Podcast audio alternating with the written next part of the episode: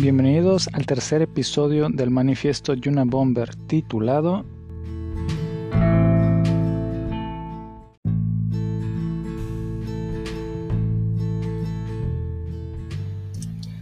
Sentimientos de inferioridad 10. Por sentimientos de inferioridad no solo nos referimos a los sentimientos de inferioridad en el sentido estricto, sino a todo el espectro de rasgos relacionados baja autoestima, sentimientos de impotencia, tendencias depresivas, derrotismo, culpa, autoaborrecimiento, etc.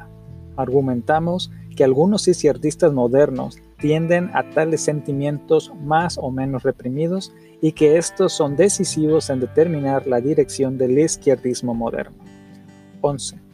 Cuando alguien interpreta como despectivo casi todo lo, todo lo que se dice de él o acerca de grupos con quienes se identifican, concluimos que tiene sentimientos de inferioridad o baja autoestima. Esta tendencia está pronunciada entre los defensores de los derechos de las minorías, tanto si pertenecen como si no a la minoría cuyos derechos defienden. Son hipersensibles sobre las palabras usadas para designar a estas.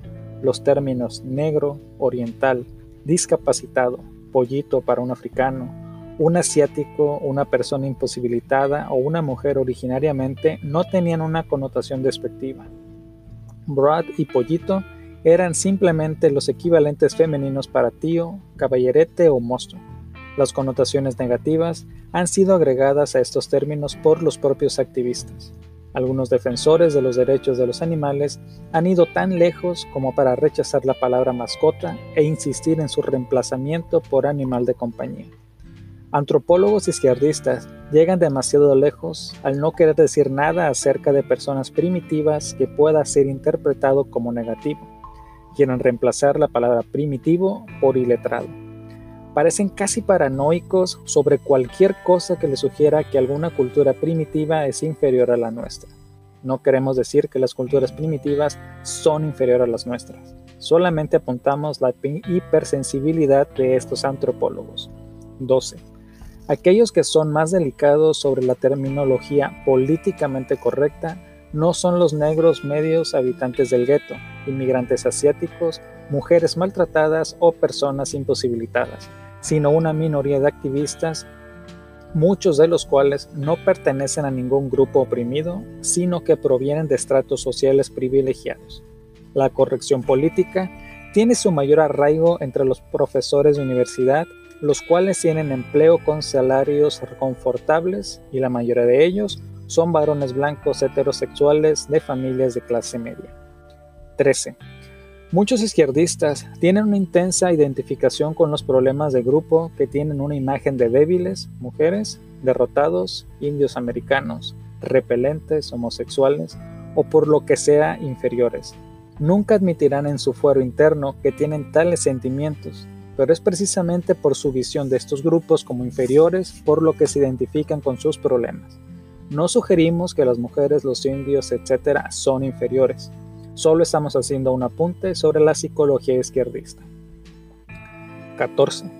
Las feministas están ansiosamente desesperadas por demostrar que las mujeres son tan fuertes y tan capaces como los hombres, ellas están claramente machacadas por el miedo de que las mujeres puedan no ser tan fuertes y capaces como los hombres. 15. Los izquierdistas odian todo lo que tenga una imagen de ser fuerte, bueno y exitoso. Ellos odian América, odian la civilización occidental, odian a los varones blancos, odian la racionalidad. Las razones que dan para odiar Occidente, etc., claramente no coinciden con sus motivos reales. Dicen que odian Occidente porque es guerrero, imperialista, sexista, etnocéntrico. Pero cuando las mismas faltas aparecen en países socialistas o culturas primitivas, encuentran excusas para ellos o como mucho lo admiten refunfuñando mientras que señalan, y muchas veces exagerando en exceso, estas faltas cuando aparecen en civilizaciones occidentales. Así está más claro que estas faltas no son motivos reales para odiar América y Occidente, odian América y Occidente porque son fuertes y exitosos. 16. Palabras como autoconfianza, seguridad en uno mismo, iniciativa, empresa, optimismo, etc., juegan un papel muy pequeño en el vocabulario liberal e izquierdista. El izquierdismo es antiindividualista, es pro-colectivista. Quieren a la sociedad para resolver las necesidades de todo el mundo por ellos, para cuidar de ellos. No es la clase de personas que tienen un sentido interior de confianza en sus propias habilidades para resolver sus propios problemas y satisfacer sus propias necesidades. El izquierdista es antagonista al concepto de competición porque interiormente se siente como un perdedor. 17. Las formas de arte que apelan a los intelectuales del izquierdismo moderno tienden a enfocarse en la sordidez, la derrota y la desesperación. O por otro lado, toman un tono orgiástico renunciando al control racional, como si no hubiera esperanza de lograr nada a través del cálculo racional y todo lo que ha quedado fuera, el sumergirse en la sensación del momento. 18. Los filósofos izquierdistas modernos tienden a rechazar la razón, la ciencia, la realidad objetiva e insisten en que todo es culturalmente relativo. Es cierto que uno puede hacer preguntas serias sobre los fundamentos del saber científico y sobre todo cómo el concepto de realidad objetiva puede ser definido. Pero es obvio que estos filósofos no son simplemente lógicos de cabeza fría que sistemáticamente analizan los fundamentos del conocimiento están profundamente envueltos emocionalmente en su ataque a la verdad y a la realidad. Atacan estos conceptos por sus necesidades psicológicas.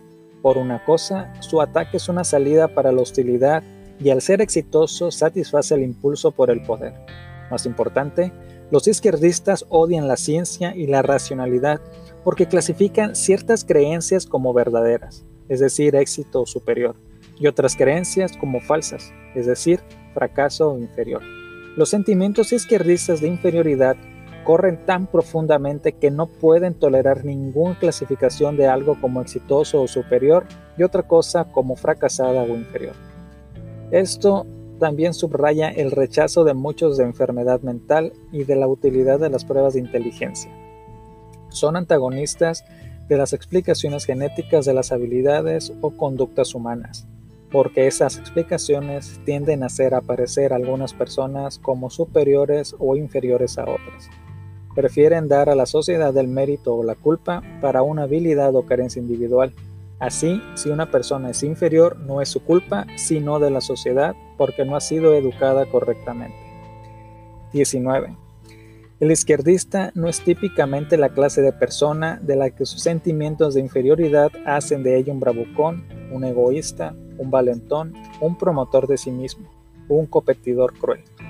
Esta clase de persona no ha perdido totalmente su confianza. Tiene un déficit en su sentido de poder y en su valor, pero aún se puede concebir teniendo la capacidad para ser fuerte, y sus esfuerzos por fortalecerse producen su comportamiento desagradable. Alegamos que todos o casi todos los fanfarrones y los competidores despiadados sufren sentimientos de inferioridad, pero el izquierdista está demasiado lejos para eso. Sus sentimientos de inferioridad están tan arraigados que no pueden concebirse como un individuo fuerte y valioso. De ahí el colectivismo de izquierdista. Solo pueden sentirse fuerte como un miembro de una organización grande o un movimiento de masas con el cual identificarse. 20. Atención a la tendencia masoquista de las tácticas izquierdistas protestan tumbándose ante los vehículos, provocan intencionalmente a la policía o a los racistas para que los maltraten, etc. Estas tácticas a menudo pueden ser efectivas, pero muchos las usan no como medios para un fin, sino porque prefieren tácticas masoquistas. El odio por uno mismo es la característica izquierdista. 21. Pueden pretender que su activismo está motivado por la compasión o por principios morales, y los principios morales juegan un papel para los izquierdistas del tipo sobresocializado, pero la compasión y los principios morales no pueden ser los principales motivos para su activismo.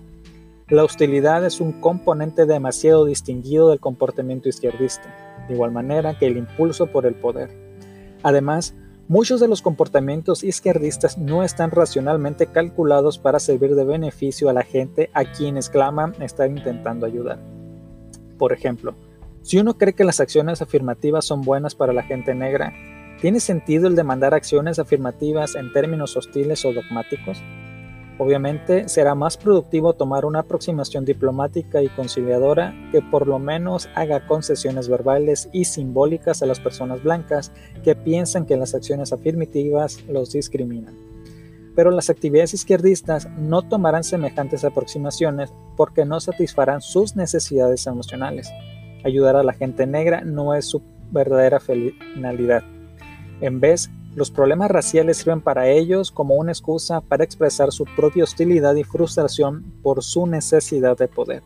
Haciendo esto, ellos realmente hacen daño a la gente negra, porque la actitud hostil de los activistas hacia la mayoría blanca tiende a intensificar el odio racial. 12. 22. Si nuestra sociedad no tuviera ningún problema social, tendrían que inventar problemas con objeto de proporcionarse una excusa para organizar un alboroto. 23. Si enfatizamos que lo precedente no pretende ser una descripción exacta de todo el mundo que pueda considerarse un izquierdista, es solo una indicación tosca de una tendencia general.